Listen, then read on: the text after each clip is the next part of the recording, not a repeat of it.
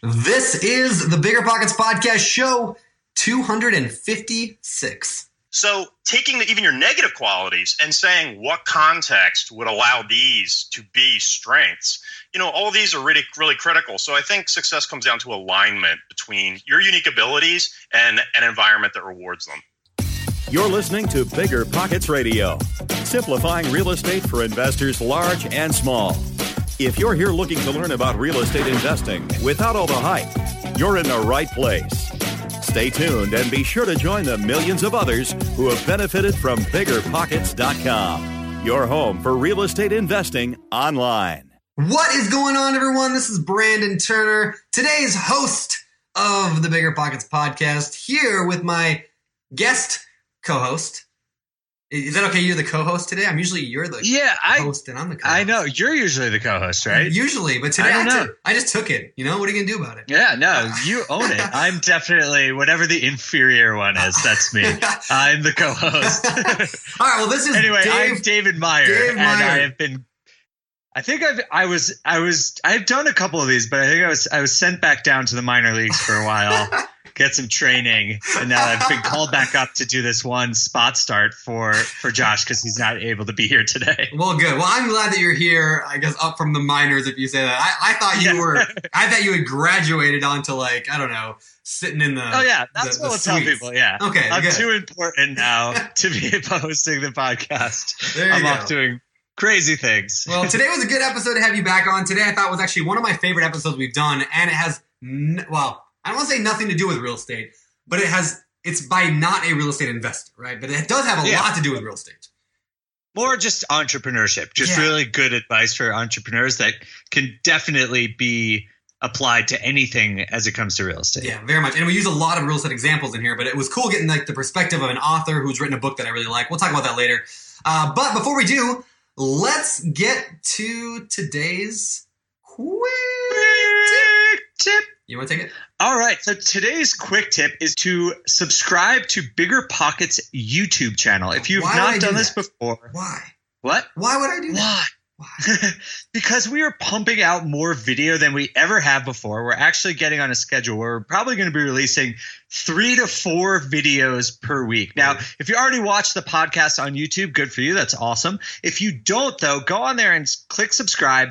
We have a new series coming out about Airbnb investing. We have a new personal finance show called Low Budget, hosted by yours truly. Um, and we have all sorts of awesome content that's coming out. So if you are interested in learning even more about real estate than you are by listening to this podcast, go to youtube.com slash bigger pockets, subscribe, and you will get all the newest content right there for you. That's awesome. Low budget. I Yeah. I've never heard anything about this. What is this show? Yeah, we've, Tell me about this. filmed three of them. Really? Um, it's low budget because we have no budget and we started it with no idea. Uh, but it's me and actually my real estate agent, who's my friend Andrew Keel. Um, and we're, it's mostly like news and personal finance. So uh, we talk about everything from um, what Bitcoin does and if there's any impact on real estate investing to the effects of gentrification in real estate investing. And it's only about 12 to 15 minutes, so it's really quick. We talk a little bit, we make fun of each other a lot. So come check it out. It's a good show. That's awesome. I'm excited for that. That's really cool. All right. Well, before uh, that was a good. That was a really good uh, quick tip. So nicely done. This show is sponsored by Airbnb. Did you know that I turned one of my first homes into an Airbnb? It's true. And it even helped me get the extra income I needed to launch my real estate career. So if you want to try your hand at making even more income with your property, Airbnb is the place to be. Your home might be worth more than you think. Find out how much at airbnb.com/host. Passive income without the property headache? It's possible. There's a way to invest passively in real estate and get monthly income without any tenants, maintenance, or property management. The Wealthy have been doing this for years, and if you're an accredited or high net worth investor, you too can collect cash flow without the headaches that come from owning rentals. How? By investing in a private real estate fund with PPR Capital Management. PPR's co founder, Dave Van Horn, wrote the book on real estate note investing for BP. But he's not just investing in notes. Dave and his team also have an extensive background in commercial real estate. And with PPR Capital Management, they're strategically investing in both notes and commercial real estate nationwide. With over half a billion dollars in assets under management, PPR has provided individuals with a steady source of truly passive income since 2007 without ever missing a payment. Check them out at investwithppr.com. Again, if you're looking to get monthly passive income from an experienced team with a strong track record, go to investwithppr.com today. Want to dive deep into commercial real estate, entrepreneurship, leadership, and the economy? Tune into the Walker webcast hosted by the CEO of Walker and Dunlop, one of the largest commercial real estate finance and advisory services firms in the nation. As an unparalleled leader in commercial real estate, CEO Willie Walker frequently appears as an expert on major platforms like CNBC and the New York Times. He's even been on the Bigger Pockets podcast network too. On the Walker webcast, you'll hear from guests like A-Rod, renowned economist Dr. Peter Linneman, and experts from Walker and Dunlop's capital markets, research, and investment sales groups. So fire up the Walker webcast on your favorite podcast app or join live on Wednesdays to see Willie interact with his guests. Plus, you can always catch the replay on demand afterward. Stay ahead of the curve with insights for life from the Walker webcast. Learn more and subscribe to the Walker webcast at walkerdunlop.com slash pockets. And be sure to follow Walker and Dunlop on all your favorite social media channels too. That's walkerdunlop.com slash pockets. With that, I got nothing else unless you got anything else. I want to get into the show. No, let's do this thing. All right, so today's actually uh, guest comes from. Uh, let me let me back up. Today, uh, back a few weeks ago when we had Tim Ferriss on the podcast, he told a story about how he first heard of BP was through a friend named Jordan Thibodeau, who's a good friend of ours, works at Google. And actually, that's how we ended up getting connected here with our guest today, Eric Barker, because Jordan is a super connector, which you'll hear more about that later today on the show. Uh, but basically, Eric Barker has a really humorous, funny blog, Barking Up the Wrong Tree, also a book by the same title that is fantastic. Basically, he presents science based answers and expert insight on how to be awesome at life. Like the tons of like psychology studies and science that show like what actually makes somebody successful. He's pretty awesome. Uh, so with that, I don't, I don't know, like that's, he's awesome. Just, we're leave it there. He understands what makes people successful and he can back it up. So with that, let's bring him in. All righty, Mr. Eric Barker, welcome to the Bigger Pockets podcast. How you doing? What's up?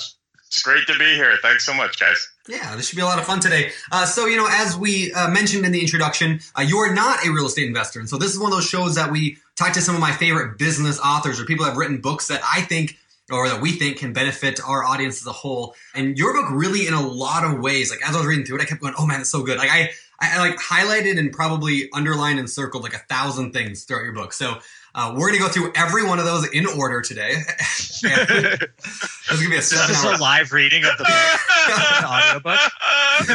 yes. Did you, did you, do you have an audiobook version of this as well?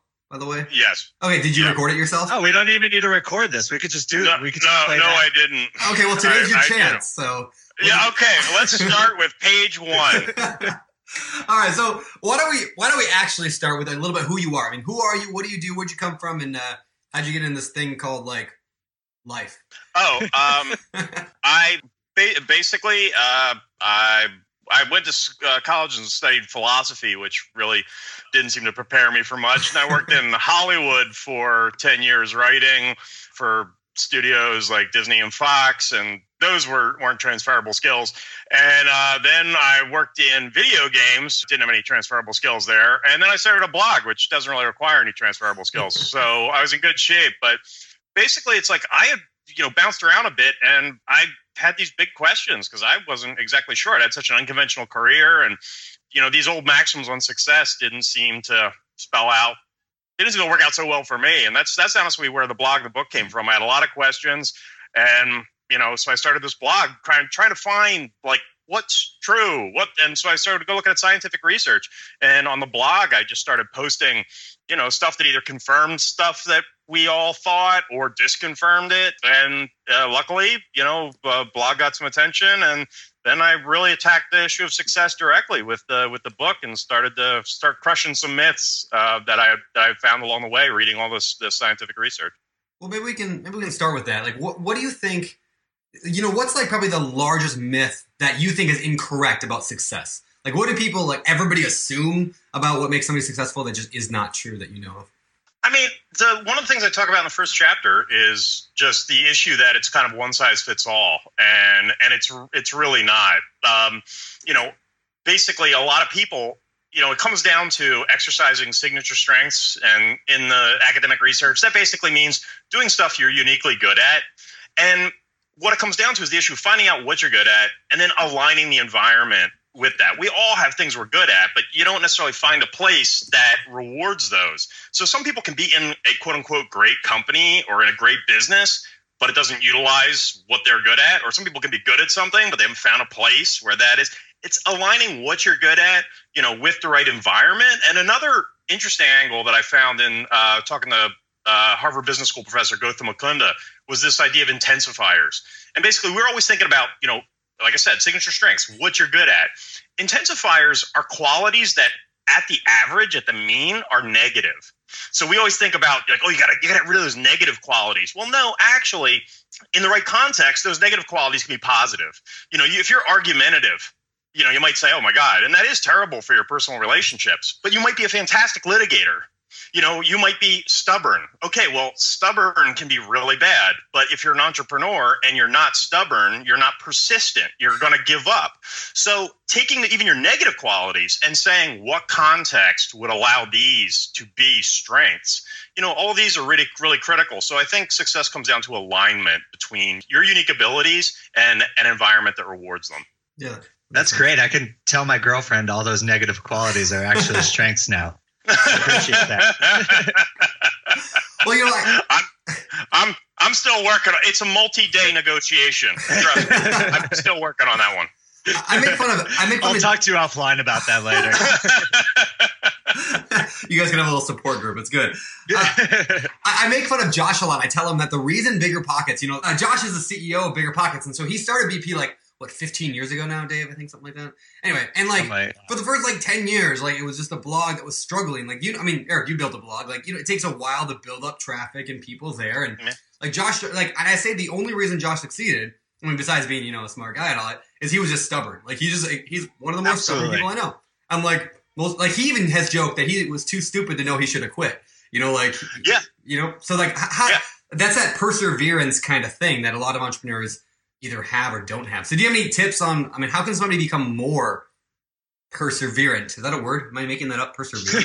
it, it is now. Okay, it good. is now. It is now. Perseverant. How, how does somebody become per- more? Perseveranceousness. um, no, in the in the uh, in, in the book, I also talk about the issue of of grit because everybody's talking about grit these days. Yep. And and and I also set up the idea that you know grit isn't always great. We do need to quit things. But in terms of grit, there there are a few things that really do pay off in terms of the research.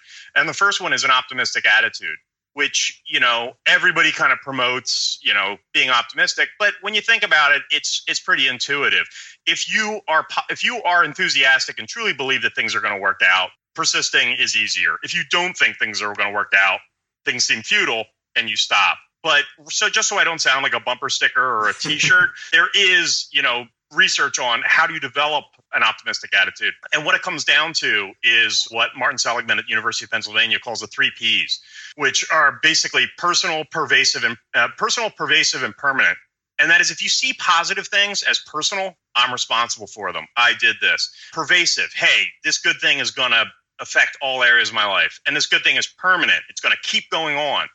That those beliefs build optimism. If you see negative things as personal, it's all my fault. If you see negative things as pervasive, this is this this bad thing's gonna affect every area of my life and it's permanent. This negative quality I have is gonna just keep on, then you're gonna tend down. So basically, it's listening to that self-talk in your head. We all say 300 to 1,000 words to ourselves every minute, and Whoa. basically taking those those negative three P's and questioning them you know, oh, it's all my fault. Is it really all your fault? I'm sure someone else has some blame here too. I mean, you know, questioning is just pervasive. Oh, it's going to affect every area. It's going to affect every area of your life. When you're home alone watching Netflix, this will not affect you.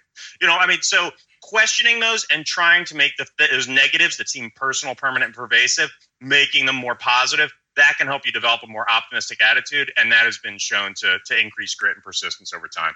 All right, so let's let's use the example of because this is a real estate show. Or t- let's let's say somebody wants to buy a rental property. They want to become a landlord, start building you know wealth and passive income.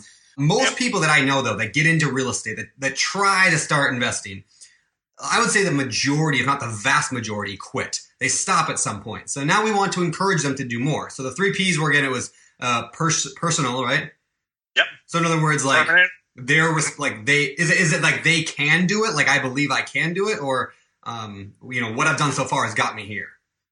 Uh, yeah, basically, it's like people people want to see the positive things as personal and the negative things as less personal. Okay. You know, in that in that if if you achieve something, I am responsible for this. I did something good, and when negative things happen, to be able to believe that at least in part, hey, it's random chance, it happens. It's it's not my fault. Now, again, you have to be careful of going into utter delusion, uh, but it's like if you want to persist to believe, you know, that everything that's negative is is your fault you're not going to last really long. So you have to you have to s- try to say to yourself, if things don't go right, you know, hey, there's an element of luck here. Other people were involved. I can do this. Fascinating. Well, it sounds, Brandon. I totally agree that people do quit, and I think people like what you're saying, Eric, is that people need to take responsibility and be proud of the steps that they take, incremental as they may be. Even if it's you haven't bought that property yet, maybe you're proud of yourself for going out there and analyzing ten deals or learning something about real estate. Take responsibility and be proud that you are moving towards that goal. You don't have to only see that final thing as success.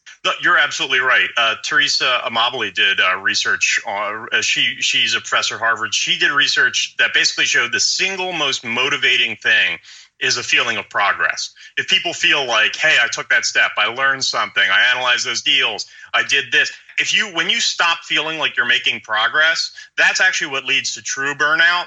And when you feel like you are making progress, that's what is the most motivating thing. I mean, when you look at the best example is video games. You know, it's like you get that little thing, you score another point, you pass another level, and that's why people get addicted. And and and your taxes do not feel like that. It feels futile, and it feels like it's never going to end, and you don't feel like you've achieved anything.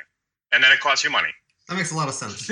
so, so progress. So, okay, so let, us go back again to the real estate analogy here. So, you got somebody who's wanting to buy rental properties, and so you know, if every day they're just sitting around thinking about it or or listening to maybe a podcast on it, but they're not making progress forward, that's likely yeah. why they're not moving. Right? They're not moving forward. They're going to yeah. get burned out. They're going to quit. Right? So instead, we yeah. make little steps of progress. So maybe, yeah, like Dave said, you're analyzing some deals. You can be proud of that. You just did that and then maybe you went and found a real estate agent or you went and, and, took the next step there or you went and looked at a property in person like you, you know each step kind of gets you a little bit further. I mean am i am i thinking about this correctly?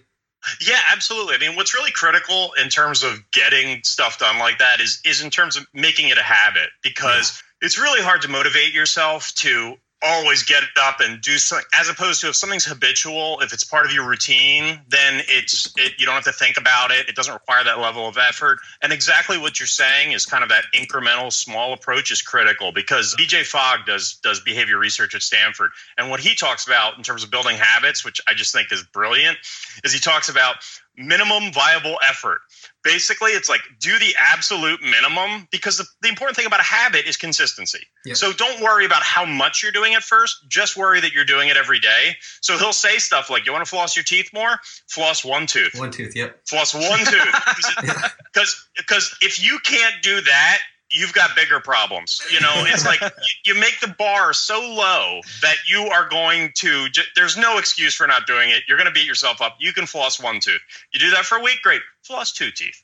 I mean, just, you know, it's like you can't close a deal just yet. Okay, analyze a deal. Analyze one deal, analyze two deals. Okay, you know, so what do you need to do next? It's just setting up that little minimum viable effort and then increasing it as you go that's the other one of the other things I talk about in terms of building grit and persistence is making things a game. Because like we were saying, games are addictive. Yep. And that feeling of progress, that feeling of that next achievement, those things are critical. They help to build habits. Habits make things easier. And then the next thing you know, you're making progress and and you're really not even having to think about it. That's funny. I mean, you know, I use that app on my phone, My Fitness Pal use that thing at all? Like you track your calorie, like and every day it's like, yeah. hey, you logged in for 18 days in a row, and I'm like, oh, I gotta get 19. You know, like I, I've, I've, they've gamified that that program so well that like I've got to do it. I got I can't skip a day, and so uh, no, yeah, the, that's great.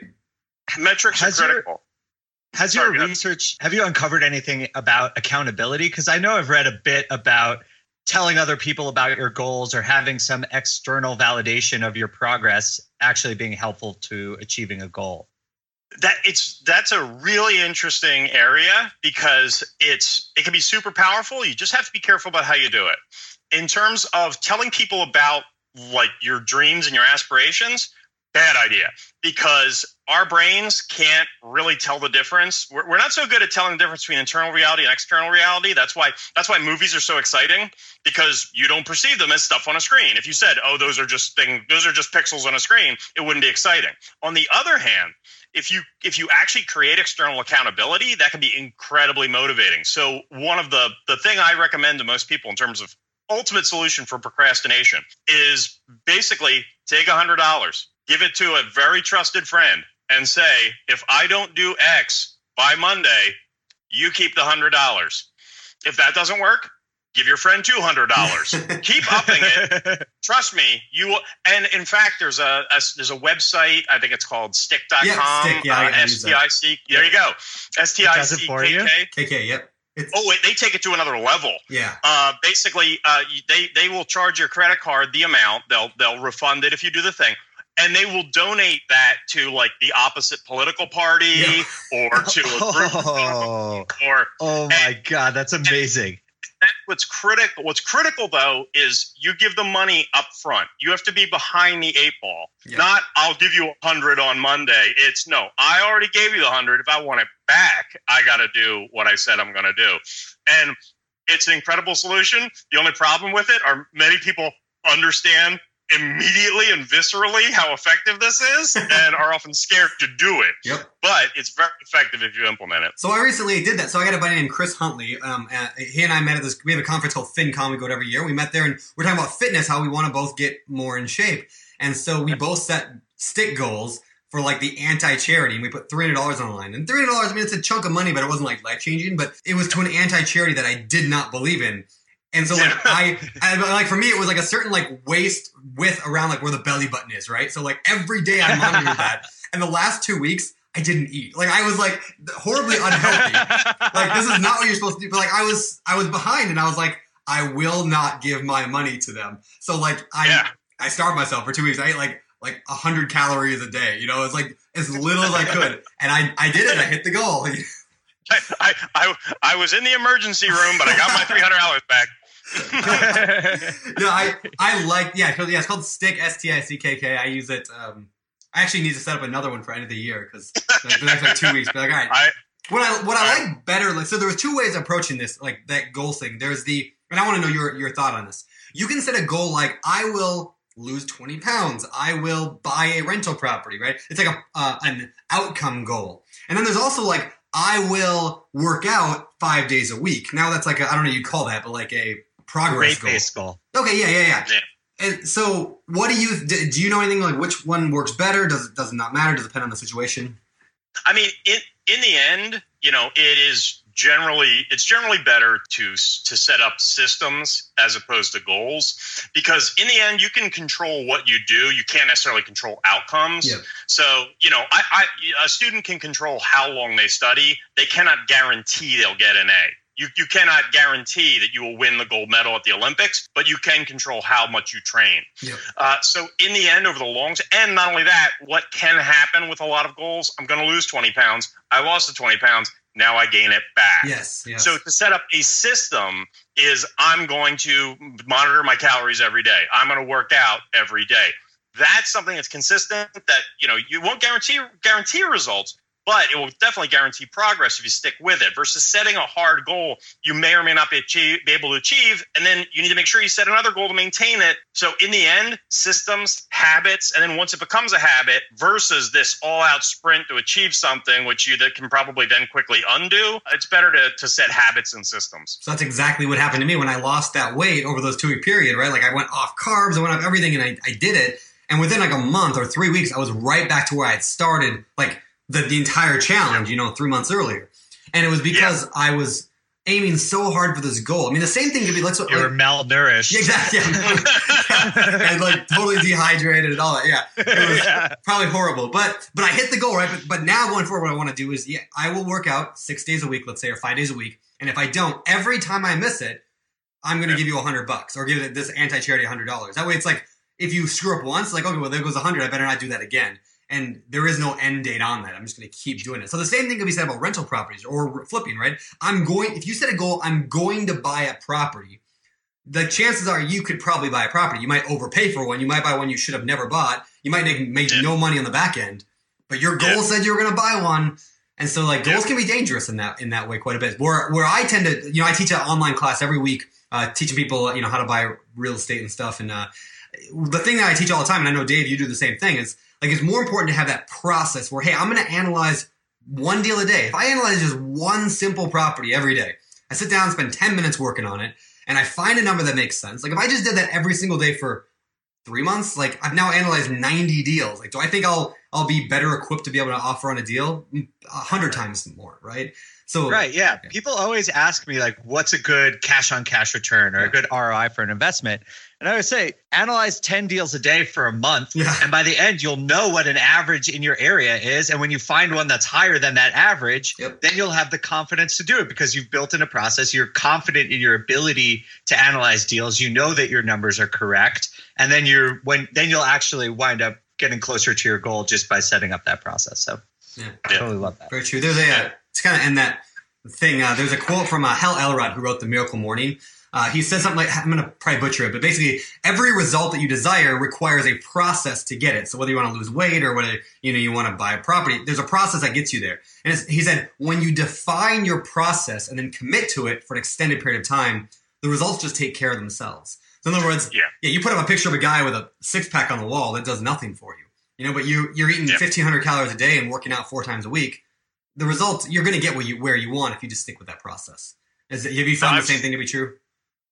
Oh well, I mean, there was. Uh, I, I remember there was an interview with uh, with a UFC fighter who was who said they're talking about the fight, the fight, the fight, and he said he said the fight's fun. He said the training is the really difficult part. Is getting up, doing that every day, doing everything I have to do to be prepared for it.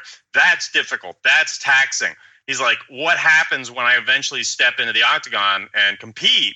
He's like, by then you're either ready or you're not ready. You know, you're either trained or you're not trained you know so i agree it's like that process the system it's like the the result will come as a result of all the the day the day-to-day process you've been engaging in Well, and one of the things that's hard then about that is that you know, like to go back to the, the octagon example, you know, like uh, the UFC fighting, like Yeah. you get all the re- like you get all the fanfare, the excitement about the fight, but nobody's out there cheering you on when you go get up at 5 a.m. to go to the gym to work out and have a hard work. Like nobody's cheering you, so like you don't get that immediate feedback, and that's why again it's hard to have that process because nobody's cheering you on. Then you don't get the reward. no and and but in a way that's good because if we get the rewards too early people people tend to people tend to slack off you you you if you're looking just for the reward you get it too soon it's like that's we tend to there's research by the gabriel Oettingen did research on it eh, at, at nyu in terms of that issue of when we share our dreams our goals our everything then if we get rewarded for it, then we've our brains almost feel like we've done it as opposed to summoning the motivation to follow through. So the people you hear who and perhaps in real estate who talk about doing it, talk about this, talk about that, and then never follow through because they're they're getting their dessert before they've eaten their vegetables. Yeah. You know, it's like that's that's kind of the thing. so it's it's important, you know, to just put the day to day work in the trenches and then magically you know the results appear you know after a period of time of of uh, consistent effort So, on that note, then, would you say it's not a good idea to go to your Facebook page and say, "Hey, everybody, I'm going to be a real estate investor. I'm buying 10 properties this year. You know, in 2018, I'm going to buy 10 houses." You think that's a bad idea? i mean if you've got a consistent track record already of doing that and that's realistic okay fine but if you've never done this before i mean you know again i like the stick model better where no i'm not getting rewarded from it. I'm going to get penalized for this. If i you want if you want to put words out there great put your money behind it you know and then you'll then, then we'll see how how happy people are about about posting on their on their facebook page uh, you know in an anticipatory way versus keeping quiet do the work and then you know you're one of those people who oh my god every time i see this guy you know he's he's a, he's achieved he's accomplished something as opposed to just always talking it up and you know nobody wants to be one of those people Yeah, makes a lot of sense. Well, cool. Well, I want to shift over to a couple other sections of the book that that really stood out to me. One of them was introverts versus extroverts. Who becomes more successful long term? Can you talk about that a little bit? Like, what what'd you kind of come up with? I mean, across the board, it's like when you initially read the research, it's like, man, extroverts seem to have just a huge, huge advantage. I mean, you know, they build their networks faster, and networks are huge across the board. You know, they're happier. There's even research that shows when introverts act like extroverts, they get happier. It just it just seems so clear. But then what you see is the the big effect is that introverts are far more likely to become experts in their field. Because they're not spending all that time with other people they have time if they use it wisely to get really good at stuff. And so you just see across the board introverts are more likely they they get better grades they're more likely to get phds uh, you know a surprising number of high achieving athletes are introverts because again shooting those free throws into late at night, you know, staying in the batting cage instead of going to a party. You know, all of those things are really critical. So again, you know, it depends on what your strength is, you know, because people I mean, some people are at the margin, a lot of people are what are called ambiverts, they're in the middle, they're a little bit of both, but people who are at the extremes again, understanding what your personality type is and utilizing that, where it's like, am I going to be an expert in my field? Am I going to be really great at this, but maybe I'm a little socially awkward or, or I just get exhausted by people? Or I don't feel like studying case after case after case, but I am really good at getting out there and getting people to like me and making friends. And they both have their strengths. And it's really important to understand where you naturally fit and then understand how you can utilize that to be to be better at what you do. Yeah, that makes a lot of sense. Do you do you consider yourself, and I'll ask Dave this to you as well. Do you guys consider yourselves introverts or extroverts? I am an extreme introvert. Are you really? You have no idea how hard this is. I'm just kidding. I was going to say uh, you are masking no, no, as well. No, I, I, no, no, no. I, am I'm, I'm a, I'm a, I'm a very extreme introvert. Uh, you know, writing, writing the blog, writing books. Uh, man, if I was an extreme ext- extrovert, oh, man, my job would be so much harder. But no, definitely introvert. Okay, what about you, Dave? I, I feel like I've had really conflicting ideas about this in the past, but I guess it people define it very differently. But the one way I've heard it defined is like if you're upset or frustrated with something, like do you want to talk it out to people or do you want to just be by yourself? And I'm totally the be by yourself kind of guy. So I yes. sort of tend to think of myself as introverted, but I'm very outgoing. So I don't know if those are in conflict with one another or those are if that's even possible. I mean, usually, usually when they look at it, it's it's basically you know everybody needs time to themselves, and everybody needs needs some social interaction. You know, it's a spectrum. Uh, usually, it's it's an issue of similar to what you're saying. It's an issue of how do you recharge. You know, it's like is do most people say, oh my god, you know, it's been so stressful. I I got to go out and meet friends for a drink, or oh my god, today's been so stressful. I'm shutting the door and uh, just leave me alone. I mean, so you know, we, we we all like I said, most people cluster somewhere in the center, but some people are. This has been this has been so difficult. I gotta see my buddies, and some people are. This has been so difficult. You know, phone, do not disturb. You know, just just let me just sit here in the closet, close the door in the dark, and and try to stop trembling. You know, it depends. that makes sense. What yeah. are you, Brandon? Yeah, I don't know. I think I'm probably more introverted than anything. I mean, on the podcast, I can, you know, we can talk and have fun, and I, but yeah, definitely more introverted. Josh always makes fun of me because I'm the guy like a, a, real estate meetup. I like find a corner to go stand in, and then people can come talk to me. And I'm like, but I don't go. I don't go into groups. Like when I think of like the scariest things on earth, and I think of like you know if like fire breathing dragons were real, and then like groups of people at a party like they're about the same scariness level. Like I can't approach a group and get into that group. Like that just terrifies me. So I uh, Oh no, I I I give a I I do a lot of talks and like public speaking and stuff and and and it's like I'm energetic, I tell jokes, okay. And people come they people think, "Oh, you must be like such an extrovert." And I'm like, "No, no, no, you don't understand. Public speaking, I get to talk, they don't get to talk back. Yeah. You know, I, I can deal with that. You know, that that's not a problem. I'm on stage. You you be quiet. You know, I, I can I can do that just fine. But like you know, uh, conversations. Oh, geez, other people they have opinions, and uh, it's really difficult. That's funny. That's very true. so you you mentioned earlier that introverts can act like extroverts and become more uh, did you say happy? Was that what you said the, the study show? It, it, actually shows. I mean, one of the most demonstrated effects in social science research is that extra extroverts are are are happier, you know, on average, and you know, introverts when they act like extroverts are you know are happier. Introverts might be underestimating how much social time you know they need, but on the flip side, you know, you, you just see these kind of bounces. A lot of the myths that we have around introverts and extroverts, a lot we have a lot of inaccurate beliefs. Like for instance, with leadership, you know, people believe, oh, you got to be extroverted, and that depends. With less mo- with a less motivated uh, group of people, extroverts are great leaders because they get out there, they talk to people, they energize them, they stay on top of them. It's great. With a team of self motivated A players, introverts are much much better leaders because they'll give direction they give this they keep it short they get the hell out of the way they're better listeners so that actually works so again it depends upon you know the group and you know introversion does not necessarily mean shyness someone can be have a very dominant personality but not really enjoy extended amounts of social interaction. So, you know, there's a lot of myths we have surrounding it. It's just a matter of really understanding your personality type and then leveraging it, you know, to to the to the best effect. Makes sense. Hmm.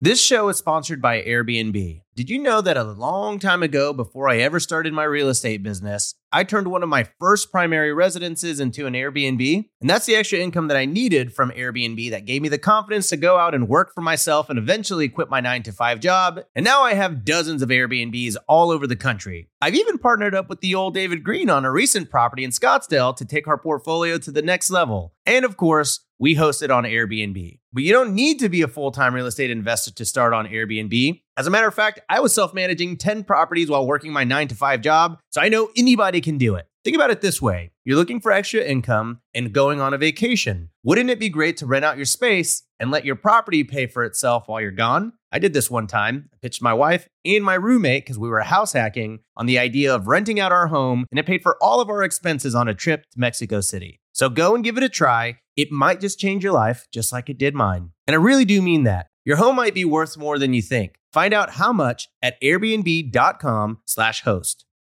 Calling all property owners and operators. Are you managing a multifamily property and looking to elevate your residents' living experience? Introducing Quantum Fiber Internet, your go to choice for speedy internet your residents will love. The process is as seamless as Quantum Fiber service. Starting at just $50 a month, your residents can enjoy fast, reliable internet that will make them love where they live even more. Connect with your local fiber representative today. Learn more at q.com slash go big. I wonder how they got that domain. That's q.com slash go big. Limited availability. Service and rate in select locations only. Taxes and fees apply. 360 Wi Fi and other equipment lease charges, taxes, and fees are excluded from price for life offer and may be increased. Take a second and imagine this immediate cash flow, above average rent, built in equity, and a foolproof exit plan. No, it's not 2012 again. This is just what it's like to invest with Integra Development Group. They've simplified the real estate investing process so everyone can invest. With their new construction single family rent to own homes, you'll get aggressively priced, brand new properties that have tenants in place now in one of the fastest growing states in America, Florida. Here's how IDG's rent to own strategy works. You get exclusive access to inventory with aggressive pricing thanks to IDG's builder partner relationships. Then invest and collect immediate cash flow with tenants already in place at or very close to closing. With the demand for new builds, your tenants pay above market rent, so you rake in more cash flow. And you'll get built in equity and appreciation with an already agreed to purchase price at year three, helping the tenants become homeowners while you build wealth. That's investing simplified. So secure your next investment property today with Integra Development Group at IntegraDG.com. That's IntegraDG.com to start investing today. So we've talked a little bit about happiness. You just touched on it and goal setting. In your research, I was just checking out your blog this morning. It seems like you have a lot of topics about what goals are actually worth pursuing. I was wondering if you could say a little bit about that. I mean, you know, you, can you be more specific? Because I think I think it depends sure, on yeah, just like what make like I saw a couple of articles that were saying like yeah. what actually make people happy, um, yeah. and that they're sometimes contrarian in nature that they don't aren't what you would normally think are the things that actually make people happy. Yeah, I mean, people usually think it's like you know money and, and financial success are going to are going to bring happiness money and financial success is a great defense in the sense of it it reduces problems you don't have as much downside however you know the the biggest the biggest results in terms of happiness typically come from relationships with people. Now, again, that doesn't necessarily mean extra, extroversion, but emotional intimacy. Be that with a partner, with friends, you know, is emotional intimacy, closeness, and you know, gratitude. You know, is huge. Feeling grateful, you know, takes us out of that loop of you know, I got, I have to, I have to have more. You know, what am I going to do next? Uh, do I have enough? Am I measuring up? Versus feeling really thrilled with what you do have, appreciating what you do have, and showing gratitude to other people. Huge benefits, you know, in terms of happiness. I mean, one, one of the simplest and most replicated studies over and over again on happiness is before you go to bed at night, just having a piece of paper and a pen by the bed and just writing down three things that were good that happened to you that day. Something as simple as that that way you don't take it for granted. Every day you're thinking about it's like the principle of advertising where like you know people need to see something seven times before they do it. Just keeping the good things top of mind uh, is really critical because otherwise we tend to take good things for granted and only focus on the bad things you know? I mean like i'll, I'll see that on like you know comments on my blog on social media. 99 people will say fantastic things. One person will tell me i'm an idiot and the result in my head is well i guess i'm an idiot. You know so i mean you have to you have to take the time to keep those good things top of mind show gratitude you know be close to people.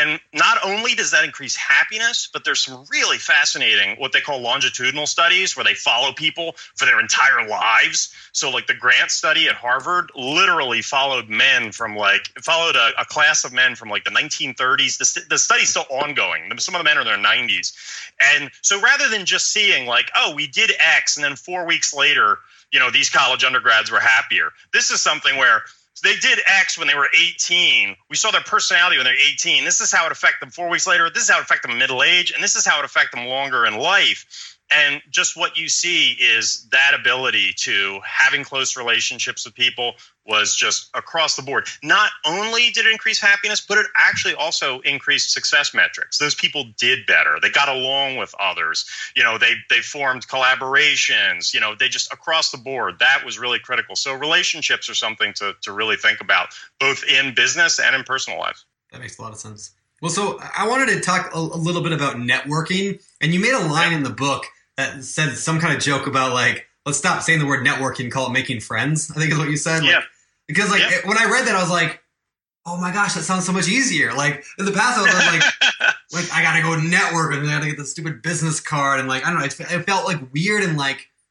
But I'm like, oh, anybody can go make friends and, and chat. Anyway, I want to talk about that a little bit about how do we network? How do we make friends? I mean, there's a there's a number of things, but it, what's really funny is when you read the really good networking advice or advice on how to connect with people, what you see is that it all is just like making friends. Yeah. You know, it's just like you know, it's like being nice to people. I mean, people ask, "Hey, we have this in common."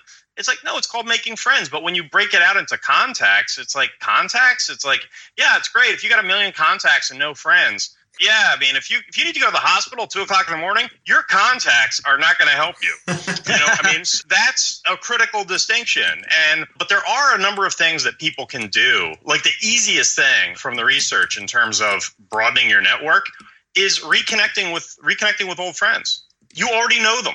You don't even have to build a relationship. There's all those people on Facebook or LinkedIn that you know them. You were friends for a while. You lost contact. You haven't talked in five years. Send them an email. Hey, there's a source of potential contacts, networks. They can introduce you to more friends. That's the easiest thing in the world. Anybody can do it. We all have relationships that we've, we've let fall by the wayside. So reconnecting is, you know, an insanely easy way to do it. And the second thing that I, I thought, this is research by Brian Uzzi, was really fantastic, is the, the concept of super connectors where basically if you look at your contact list on your phone or whatever what you're going to see is a disproportionate number of your contacts came from a handful of people there's like that one super social person who introduced you to 10 or 15 people. And you're just going to see that there's these clusters. Okay, well, those super connectors, if you only have a short period of time to devote to that awful word networking or to the better phrase making friends, reconnect with those super connectors, those people who are at the hub of every network. They know everybody.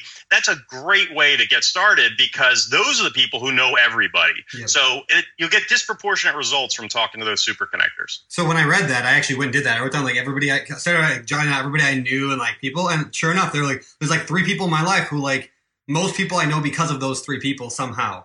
Um, and then interesting enough, those three people actually all knew each other as well, which like tells you there's something yeah about that. I don't know. There's some deeper study you can do there someday. But There's- How did you meet those three people? yeah, Oh, say what? Where did I meet them? How, yeah, how'd you meet those three people? Uh, online. Uh, most people online, like Huh. yeah, in various communities. Cool. You know, like for example, one of the guys is Noah Kagan. Like Noah's introduced me oh, to like yeah, yeah. 50 different I people know that I Noah. now know. Okay, yeah, you know it all exactly. Like Noah is a super connector, and every like everybody knows Noah. I don't know, and he he's one of those guys. I mean, he's been on the podcast here. He's one of those guys that's very happy to like. Oh yeah, you need to know this guy. Hey, meet this guy. You know, like I mean, yeah, Noah Kagan. I became friends with him, which then led to. I mean, I I don't know. Tim Ferriss was on our show because of that connection. Uh, Ryan Holiday was on because of that connection. Like, Yeah, Ryan, I mean, Ryan as well. Yeah. just kind of That would be really interesting to check out on BiggerPockets, Brandon. That would be That would fun be to actually- see if yeah. we could figure that out because who are the super so much of what we do is create a community where people connect and we could see who's doing the most connections and if there there are like super connectors on the site. That's funny. That's a really interesting Every, thing. every everything we've anybody we've ever met, it always comes back to Gary. Gary introduced us everybody. This is Gary. This is, just meet Gary. Gary will solve all your problems. it. What what's funny is there's there's another study that's that's it's illustrative, but more important, I think it makes people feel better. And it's we all at times feel like, oh my god, our friends have such a better social life than us. Like my social life just isn't as great as my friends. That's a very common feeling, and the reason for that is because of super connectors.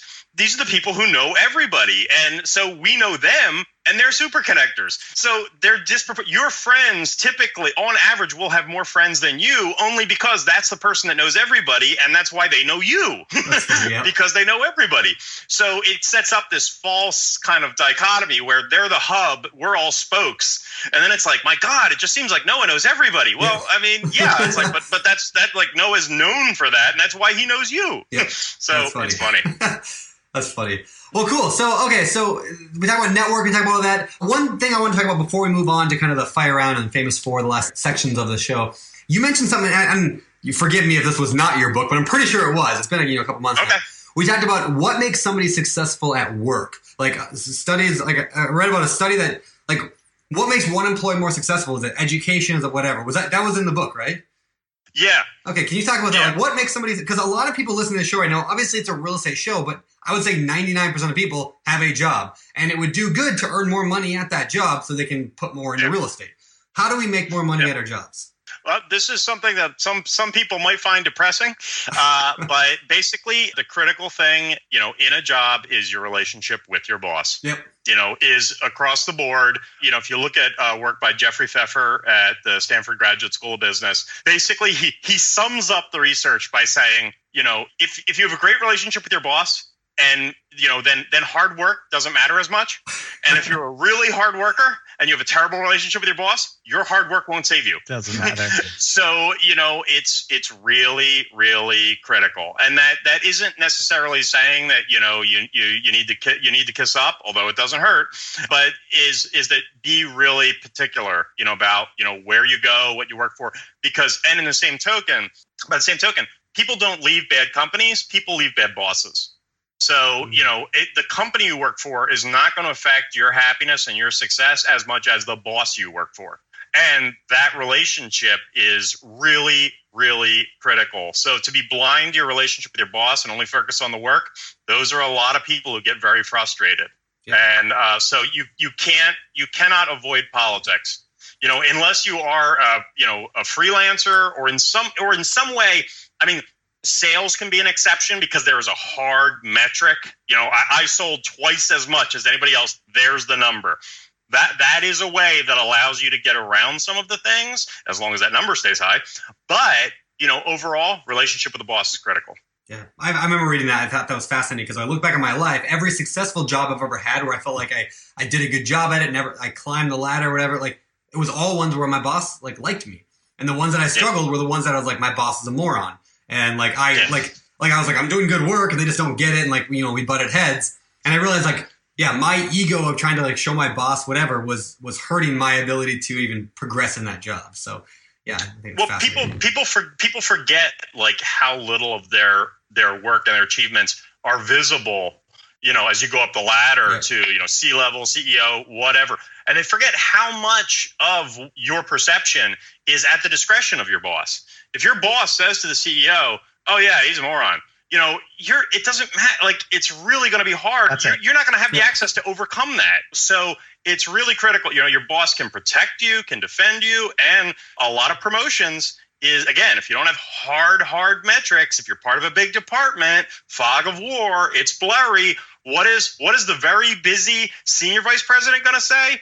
Just I don't care. Just who do you recommend? Yep. and the first name that comes to mind is going to get that promotion and it's going to be done and and it's not always fair but that is how it works and and people need to be cognizant of that Wow. Yeah, I I love that. So Good advice. so listen up. Yeah, if you guys are trying to make more money at your work, go go kiss up a little bit. It's okay. Just a little bit. But also, like I I was gonna say, on that note as well, like I think there is something too. It, like if you are a good worker, that's typically what makes a boss likes you as well. So it's kind of a two way street, right?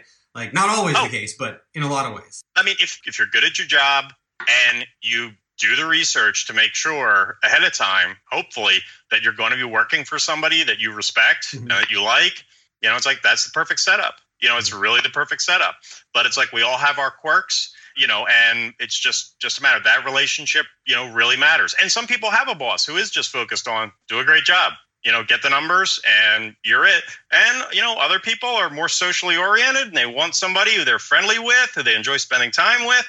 And if you're the if you're if you're if you're the inferior position on the relationship you need to make sure that happens. You know they they need when uh, deepak malhotra teaches at harvard business school and when he's talking about negotiating salary what he tells all the harvard business School, the mba students his first rule is not hardball negotiation or anchor high or his first rule of salary negotiation is they have to like you Yeah. because in the end it's going to come down to do they want to give this to you because they may have more options are they going to offer them are they going to say are they going to go to bat for you are they going to want to do it or are you going to be strong arming them and they're going to resent you or they have to like you That's so good. So true. All right. Well, last question I got. Uh, I don't know, if Dave, you guys any more, but like, I want to know about work-life balance. You talk a lot about that as well. What does that? Yeah. What does that mean? And how do we achieve better if that's what the goal is? Well, the, the issue with work life balance is that uh, it didn't even really exist. You know, we didn't think about it in the past. You watch Mad Men, you know, it's like back in the 60s, it wasn't as big of an issue. And, and now, you know, it's because basically we can work 24 7. And that's difficult. You know, oh, I, I, left those papers at the office. I'll get them for you tomorrow. No, they're in the cloud. You can get them right now. Yeah. Oh, I, well, I have to check my, my mail. No, the email's in your pocket all the time, 24 7. You can check it right now. You always have the option to work. And so that's stressful to just know that you could always be doing it.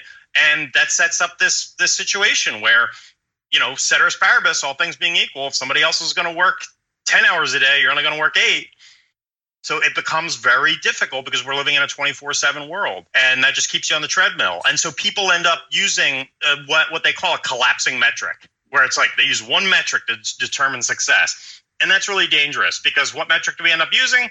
Money and it's just make the number go up. And that doesn't take into account all the other things in life that we all want, like happiness, relationships, not dying. You know, there's a lot of things that you need to you need to think about. So what they found is that the people who had something, who are in successful, high level, you know, high paying jobs, is basically they had four metrics, you know, that they they went by, where they were they were in they were enjoying their life. They were they were giving back. They were important. They were doing things important to the people around them, and they were achieving. So it's like to to be thinking about all of those things, where it's kind of, am I enjoying what I'm doing? Am I getting ahead? Am I doing? Am I providing value to the people I love and who love me? And then do I feel like I'm giving back? When people look at, if you look at your calendar, you'll, you'll you can kind of see like how many hours i- am I enjoying? How many hours am I achieving? How many hours am I providing value to the people around me? How many hours do I feel like I'm giving back? And often people find, eh, one's really high, one's really low and trying to find a better balance. It is a personal balance. It's something you need to work on for you that works for you. But usually, if people look at those four buckets, they'll see maybe one of them's one of them's lacking, or maybe two of them are lacking. Or some people go all in on one. Hey, I'm completely happy. I'm also unemployed. Uh, you know, or I'm achieving so much and I hate my job. And you know, so it's it's really finding that balance. But in the end, the onus, and this is the shift in the 21st century, the onus is on us because the office never closes. The doors don't close at 5 p.m. anymore. So you kind of need to draw a line in the sand for yourself. And that can be really difficult because people want to say, oh, well, I, would love to work harder, but I can't. It's like, no, you always can. And that's the hard part. So it's a matter of drawing a line for yourself that you're comfortable with. Yeah. I think it's especially hard too for entrepreneurs because you it's so much of it falls to you because it's just you, especially when you're just starting or if you're a real estate investor. So both of you obviously entrepreneurial. Curious if either of you have any tricks or tips that you use to try and maintain that balance. I mean, that's a really critical issue. I, I, one of the biggest ironies for me was, you know, the work life balance is the final chapter in my book. And just killing myself to get this done. And I'm like, I am writing about work life balance and I am grossly overworking. This is not luck, luckily this is luckily this is not like my book is not like my personal story because then I'd be a total hypocrite. Uh, it's more I'm presenting the research. I'm presenting the research. Do as I say, not what I do. Uh, you know, it's like you realizing that but no that that is really critical because as an entrepreneur it's not like there's nobody else you know and and that's why entrepreneurs do have to work harder, but you know, it's it's it's a matter again of kind of drawing lines for yourself, which in some ways, you know, can be, you know, can be healthier in the sense of you don't have to you don't have anybody else telling you, or you don't have any other standards, but but you do have to draw a line for yourself. And most people, that line is very blurry, and that's that's where they get into trouble. Is they're they're not kind of saying, hey, there's a point where I need to stop. Hey, there's a point where I need to shower. Yeah, I think that's the key right there is like making the lines less blurry as much as possible, right? Like, yeah. and I'm horrible at that because I want to grab my phone out and check my email because I'm just sitting there and my daughter's watching Clifford on TV. So what's the big deal, right? But all of a sudden now I've blurred the lines, even though she doesn't even notice I'm checking my phone. But like now the lines are blurry. So then 10 minutes later, when she does notice, my daughter does notice that I'm no longer paying attention to her. You know, like it gets, as long as I can keep those clear lines, and I'm horrible at it as well, but I try to keep those clear lines the other thing that I, I, do a lot in the book, The One Thing, Gary Keller and Jay Papasan, they talk about work-life balancing. They add ing on the end of that. They say it's not there's no such thing as that. Uh, you're never going to be in the middle. There's never going to be like a balance. It's a balancing act all the time. So what what I tend to do is if I see myself going way too far one way for a while, I'll push back the other way as much as possible. Yeah. You know, like I mean, mainly what I mean, but yeah, if, I, if I'm working a lot, I'll take a week off or I'll spend yeah. a week just working very minimal hours and try to do it all before the family is you know up and active. So like I try to balance it that way as well. Oh yeah, no, it's a, finding a system that, that works for you is really the critical thing because in the end, everybody's tolerances are, are different. Some people get you know a disproportionate amount of their fulfillment from their work, telling them to work less. Uh, David Epstein wrote a fantastic book, The Sports Gene, and he was talking about some athletes you know, yes, many athletes, as we're used to seeing, need a coach to tell them, you know, go train, push yourself harder. But there also exists the other side. There are some athletes who coach needs to tell them, you need to rest. Okay. Like they, they will keep going. They're like sled dogs. They will keep going until they die. And they need somebody to say, you need to stop you need to chill. So, you know, it is individual, but it's it's a matter of kind of like setting boundaries and then adjusting them, you know, incrementally kind of setting, but most people don't set them. And so then it's like people get into really bad habit loops where it's like, oh, things went pretty good today. I can stop early. Things went bad today. I'm going to work twice as hard, which in many situations is the reverse of what you want to do. It's like things are good. Well, then keep going, you know, and things are bad. You know what? maybe this part of the business isn't working out and I should stop that altogether and double down on the things which are working and push harder on the days which are good. So, you know, it's a matter of setting lines for yourself and in pencil and realizing I'm going to move them, but you have to draw the lines in the first place. Yeah. I love that. Love it. All right, well, let's shift gears and head over to the next segment of the show, which we lovingly call our fire round. It's time for the fire round.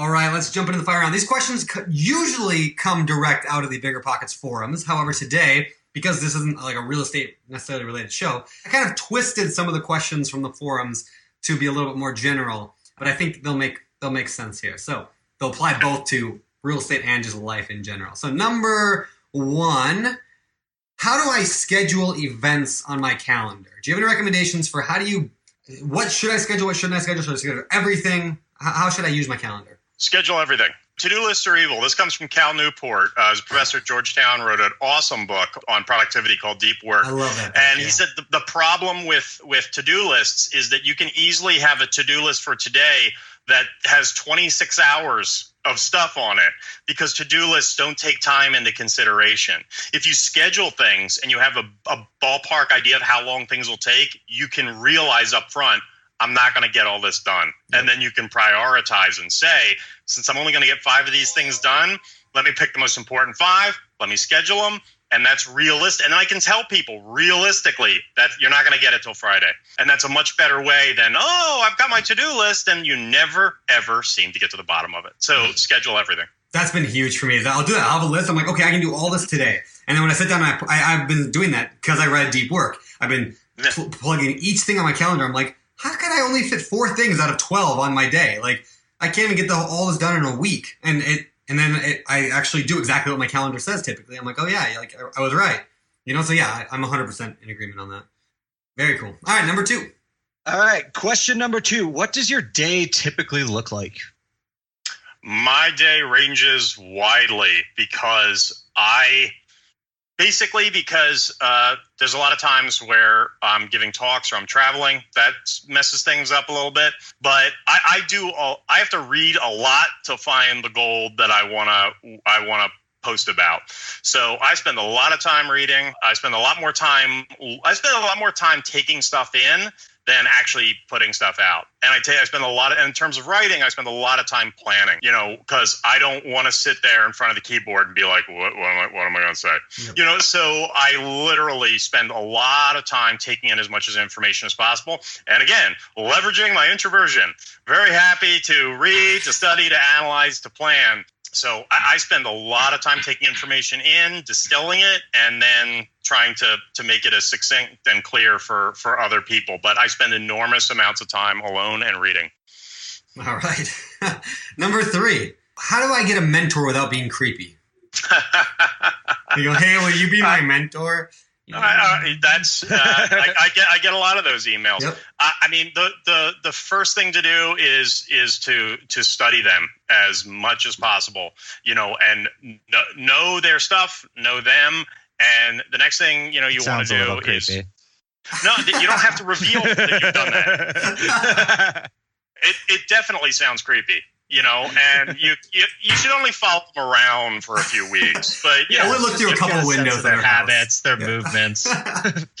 the but the best the best way to alienate a potential mentor is to ask them a question that they've been asked 10,000 times or to ask them a question which is easily available they could google themselves you know but to ask them a question that's interesting you know to asking questions is really critical keeping it short appreciating their time you know asking them a question that's that's that's interesting and also showing the homework you've done is critical Yeah. is just basically if you say hey how do i get happier? You know if somebody sends me that it's like i got a thousand articles about happiness. You know why why do you why do you need why do you need you don't need arnold schwarzenegger to show you how to lift weights. You know it's like that's basic stuff. You know if you say though hey i read seligman's book on this and i had a couple questions on that. So then i went over and looked at sonja lyubomirsky's research. I know she teaches at riverside. That answers some of my questions. But then i thought about this. And then when i looked at some of the stuff on your website it didn't seem directly addressed. So i asked that's the person i'm going to reply to because they exhausted every possibility and they're only coming to me with something that you know really it's like okay wow holy crap like you did your homework. I appreciate that. You're not wasting my time. I appreciate that. You asked a smart question which is making me think and making me curious. I appreciate that you know and then you know following up but you, you don't ask somebody to marry you on the first date and you don't ask somebody to be your mentor on a first email but if you, there are so many people I've become friends with through my blog because we communicated, we talked, they said something interesting, I said something interesting. And again, most of stuff, any kind of relationship usually develops organically, you know, so don't try and make it into an arranged marriage. It shouldn't be. So really do your homework, get to know it, ask interesting questions. Don't waste anybody's time. I can translate that for a minute to, to real estate investing, you know, a lot of new real estate investors want to find a mentor. And I think a lot of that is because they want somebody to tell them exactly what to do step by step because they're, I don't know, lazy maybe isn't the right word, but maybe it is. Um, they just don't, they don't want to go out and do it on their own or they're scared, right? So, but, but to, to exactly what you just said there, the people who I've helped the most have emailed me or called me or whatever and said, "Hey, I'm looking at a property at this neighborhood, this street. Here's the address. I talked to the agent and a property manager. They said this about it. I'm wondering your opinion of that neighborhood." I mean, why would I not respond to that? Of course, I'll be like, yeah, I think that neighborhood's you know scary. I'd stay away from that. And then they now, now we've got a relationship. They can ask me another question. Well, what, what about this one? And hey, maybe you want to get some you know lunch sometime. Now I'm much more open to going out to lunch with them because now they've done their Yeah. research homework. Yeah, a thousand Right. percent. So very cool. No, no, and I mean when Nice. somebody email when somebody knows, you know, like what I'm interested in, they send me an article, just a link, and it's like, hey, here's something, and I go, wow, this person really knows, like they're at, they know what I've covered, what I haven't covered, and here's something at the edge, because it's really easy to buy somebody a bad gift and demonstrate to them, I have no idea what you like Yep, yep. you know and it's real and it's really hard where somebody gets you something perfect gets you a great gift and you're like holy cow this is amazing in that same way you know you, you just have to imagine all the other people that are emailing. Whoever you want to be your mentor is probably somebody successful. There's probably a lot of people who want them to be their mentor. You want to stand out. And if you're asking the same questions doing the same stuff not doing your homework you are going to fall into that very large bucket versus doing something which says i've done my homework. You know i am i am ready to be a jedi you know look i've done my work teach me great one you know it's like when somebody has done that you want to help them because those people are rare and then you're open to spending that time because those people are so rare There you go. Awesome. All right. Great advice. All right, last one. What is the best way to overcome fear of something new? Uh, the, the best way to overcome fear of something new, I mean, is at first step would be just learn about as much about it as possible. You know, just understanding. Here's how it works. Here's the ins and outs. Don't go into it blind. You know, talk to people, read stuff on it, study it, understand it. We're not as afraid of things that we understand well. You know, initially there's still a rational fear. The next thing I would say is, is there any way you can simulate that environment? You know, so again, it's kind of like I talked to another author who, uh, when he's scheduling like podcast interviews and stuff, he deliberately schedules really small, like like don't have a big audience, don't have a big reach, all of those initially, because then if he screws up, nobody's going to hear it. That's smart. but that allows him to build up kind of his immunity and then he's and he's got his message all on target. You know to have that and then so if you can get out there and try it and test it in a small way you know what is a much less threatening way to expose yourself to it? Uh, and honestly it's supported by the psychological research where it's kind of like that exposure therapy. You know is i'm gonna i'm gonna get 10 feet away from a snake. Okay i'm gonna get five feet away from a snake. Okay one foot. Okay i'm actually going to touch the snake. You know is how you overcome fears. So exposure, first by information, next by some kind of a simulated environment, next is by a low stakes encounter, and then finally put yourself out there and then put yourself out there repeatedly until until frankly it gets boring. and then you're, there is no fear with boredom. Yeah, I would say nobody's afraid to like drive. Like if you've been driving for 20 years, you're not afraid to get your car and go drive down to the, the mall, right? Because you've done it so many times. It's just a boring thing. The first time you drive, though, you know, you're, you're nervous. And just do it so many times that you're not afraid. Fear is just like a basically a lack of confidence. So just find ways to build up your confidence around that thing, and you're not going to be scared of it anymore. No, absolutely. It's like when you realize how irrational fear is, and and I don't mean like fear is wrong or fear is. I mean in the sense of the things we are often afraid of aren't the scariest things. Like like you're saying, where it's like driving. It's like driving's one of the things most likely to kill you. Yeah. You know, it's like we're not afraid of driving. You know, we're afraid of terror terrorist incidents, and those almost never happen. you know, it's like I mean, uh, Bruce Schneier is a security expert, and he's he's just got a great quote where he says like anything on the front page of the newspaper, I don't worry about. Because that's never going to happen to me. Yep. You know, you know, a sixty-year-old guy dies of a heart attack is never on the front page of the newspaper. Some electrifying plane crash is. So in that same way, it's like the things that scare us are often the things that you know are are actually the least threatening. And and then we then we get in a car and drive 75 miles an hour on a highway, and yeah, you think you're in control. Yeah, but the guy next to you could be drunk. Yeah. You know, and you can't control. So you know, fe- our fears are often grossly misaligned with the actual threats involved. Yep. I love that. I love that. And, and just because I like translating this general into specific real estate again, like imagine you're trying to buy a, a piece of real estate. You want to flip your first house, we'll say, right? Like you can learn a ton about it, right? We've done tons of podcasts. There's a million books out there. Go to your library, go to Barnes and Noble, find a book or two or five or ten, learn everything you can about it. Find some local flippers in your area you can get to know. Like all of a sudden, that, then you know everything about it. Then a low stakes way to kind of get involved is very easily is work with somebody who's already doing it. Like go volunteer to be on their crew cleaning out ugly, nasty, gross properties, right? And that like if nothing else, you got a little bit of low stake, or just go and analyze a bunch of deals that we talked about earlier. If you analyzed a hundred deals over the next few months, like there's no money involved at all. You can't screw that up. Like, but you'll gain the confidence to know that you're not going to screw it up when you actually pull the trigger. And then when you actually do a deal, do something small. Start with something small. It's not a, it's not bad to go buy one deal. that's not going to make you a lot of money. At least you got something. Next time you can go bigger. So very Absolutely. cool. All right, well, let's let's get out of All here. right. Head over to our last section of the show, which we call our famous four.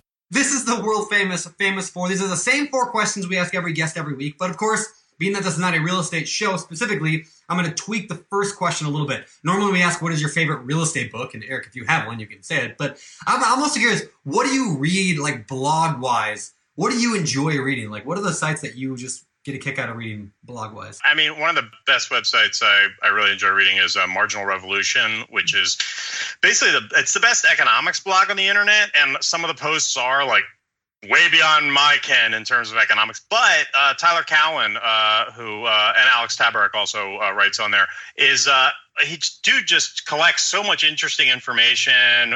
You know, just a variety of really cool, insightful stuff. He has links every day to really interesting articles, and uh, I always learn something where whenever I go there. So Marginal Revolution is a great site. Ryan Holiday, a fantastic source of interest, um, interesting stuff, often about you know history, productivity, a lot of great stuff about Stoicism, Stoic thought. You know, uh, Tim Urban's Wait But Why uh, has some very My awesome favorite. long form. Tim's, Tim's a great, Love great guy. Ti- Tim Urban's site is is uh, is you know is phenomenal. Yeah. Uh, and um, you know, and in terms of business wise, Josh Kaufman puts out some great stuff as well. He wrote the Personal MBA, Yep. which is uh, you know phenomenal, phenomenal book. Uh, so those are a few of the few of the people I, I do my best to never miss on the internet. Awesome, awesome. All right, Dave. right on. All right. So, what is your favorite business book? Whew, that's tricky. There's a lot of them. One I would definitely say is Dan Pink's book Drive, which is all about uh, motivation, which is really, really critical. In terms of leadership, The Hard Thing About Hard Things is, uh, is a great book by Ben Horowitz. Adam Grant's book, uh, Give and Take, is a really great book. If you feel like you're a little bit too nice and maybe you're getting exploited uh, in the business world, uh, that is definitely the book to read. And, you know, again, Josh Kaufman's personal MBA is phenomenal. Cal Newport is great for uh, productivity. His book Deep Work is phenomenal. Uh, there's a lot of great business books. Awesome. I I've, I read Deep Work. I haven't read the other one, so I'm gonna pick up a bunch of books now. All right, Dave. All right. What are your hobbies? What do you do beside this stuff?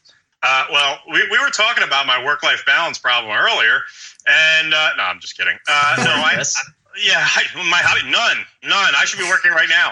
Um, no, I, you know, my my hobbies. I love I love to read. I love to learn. So luckily, that is really well aligned with with what I, I do. That besides that, I'm a huge documentary buff. Love love good documentaries, and uh, I spend a lot of time at the gym. That way, I that way I I burn off all of this stress, which is uh, constantly accumulating. Uh, but no, I mean, so basically going to the gym, spending time with friends, and I love to read. And yeah, documentaries are the. I still have not gotten to Ken Burns Vietnam, which is like 18 watched it. parts. Oh, how It's was it? Long. It's good.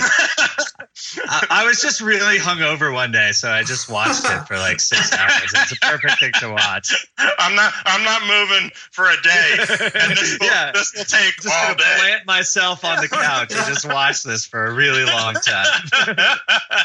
there you go, man. All right, so uh, on, on that note, before I move to the last question, just two two two very serious questions. Number one, what can you what do you bench? You're a gym guy, apparently. What do you bench?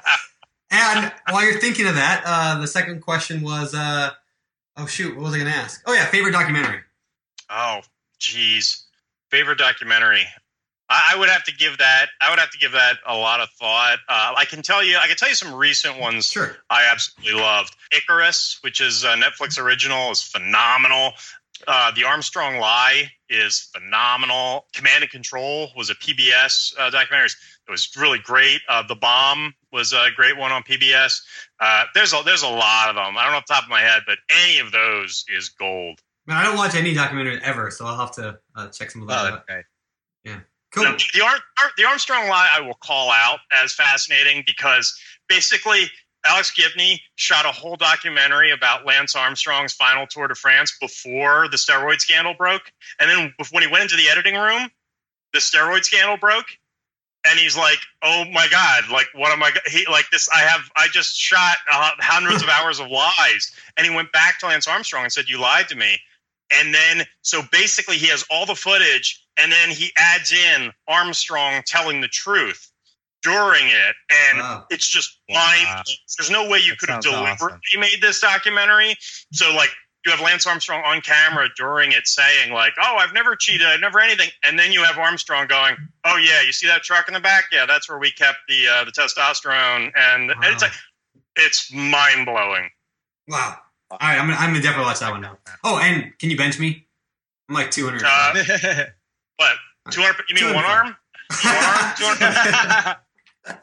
With your mind is what I meant. Come on. if if you could keep it undistracted and I could focus on the bar for more than four seconds, uh, then maybe. But I don't. What were we talking about? we were talking about benching. I'm going to move on to the last question, though. Uh, at least my last question. Overall, what do you believe, if you had to sum it up in a sentence or two, what separates successful people from all those who give up, fail, or never get started with what they're trying to accomplish? I think it's really that critical issue of alignment. First and foremost, knowing yourself. What are your strengths? What are your weaknesses? And the best way to do that objectively is ask your friends. They know you better than you know you very often. Uh, I've done this, and if you can, and if you can do it anonymously, even better. So if you have a friend, send like a four-question survey to five of your best friends, and then they re- respond to the one friend who strips all the names off the answers, so they can be anonymous, and you don't know who said what. You will get some very objective feedback about what you're knowing your strengths, knowing your weaknesses, and then uh, quote unquote, uh, as Boris Groysberg, uh, Harvard Business School says, pick the right pond. So I know these are my strengths. Here's a company, here's a field, here's a role that rewards those. Yeah. So, you know, you could be the best drummer in the world. That's not going to help you if you work for Apple. You know, Apple does not big on drumming. And on the other hand, you know, hey, if you are the greatest, you know, if you're great at statistics, then hey, fantastic. Maybe you should look at a job in econometrics, or you should, or you should look at it. All the jobs in marketing these days require that. What companies, what roles value those strengths? And like I said, with intensifiers, value your weaknesses. You know, I'm argumentative. Okay, great. You know, be a litigator. I'm, I'm, you know, I am stubborn as hell. Okay, great. Be an entrepreneur. So really, it's a matter of know thyself honestly, and then pick the right pond. The alignment between those two, I believe that leads to success in almost any area. I love it. Great. All right, Dave, want to take us out? All right. Where can people find more about you? My book is Barking Up the Wrong Tree. It's a Wall Street Journal bestseller. You can find it on Amazon or any bookstore, Barnes & Noble, you know, iTunes. And my blog has a really difficult to pronounce URL. So if you just Google Barking Up the Wrong Tree blog or Google my name, Eric Barker, that will take you to the website. And the best way to follow what I'm doing is I send out a weekly email every Sunday with my with my latest blog post. And that's the best way to, to kind of keep up with the research I'm looking at. Everything there is evidence backed. I either look at research, talk to experts, and talk about how to improve in uh, every area of life. And I try not to make it boring. Awesome. I like it. All right. Well, Eric, thank you so much for All being here right. today. This Thanks, was a lot man. of fun. And yeah, I look forward to everybody else getting to read your book as well because it was fantastic. So thanks for being here. Thanks, thanks so much. It was great to be here, guys. Thank you so much. Awesome. Thanks, man. Bye. All right, big thanks to Eric for coming on the show today. That was that was pretty awesome, wasn't it, Dave? Yeah, I really liked it. He's a funny dude, Yeah, he was. um, and I learned a lot. I really enjoyed it. Yeah. You know, it's funny because he says he's an introvert, but it's like a lot of introverts are actually pretty funny.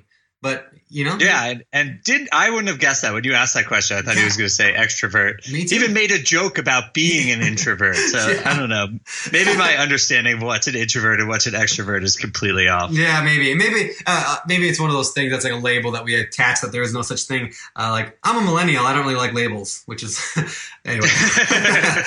So anyway, all right. So exactly. yeah, very very cool. I thought it was great. Yeah, I think I think he, it was a lot of stuff, not just about real estate investing. Obviously, there's great information in there if you're looking to get started and how to make progress every single day towards working towards your goal. But I just thought the conversation about work life balance and how to you know have goals that are not just financial was was really interesting and it will help you become a better investor as well. Like if you have a well balanced life, you're going to be able to stay at it longer. Uh, you're going to be happier while you're doing it, and probably more likely to be successful. That's true. And are you going to do any stick goals? Those uh the, the donate money to the anti charity.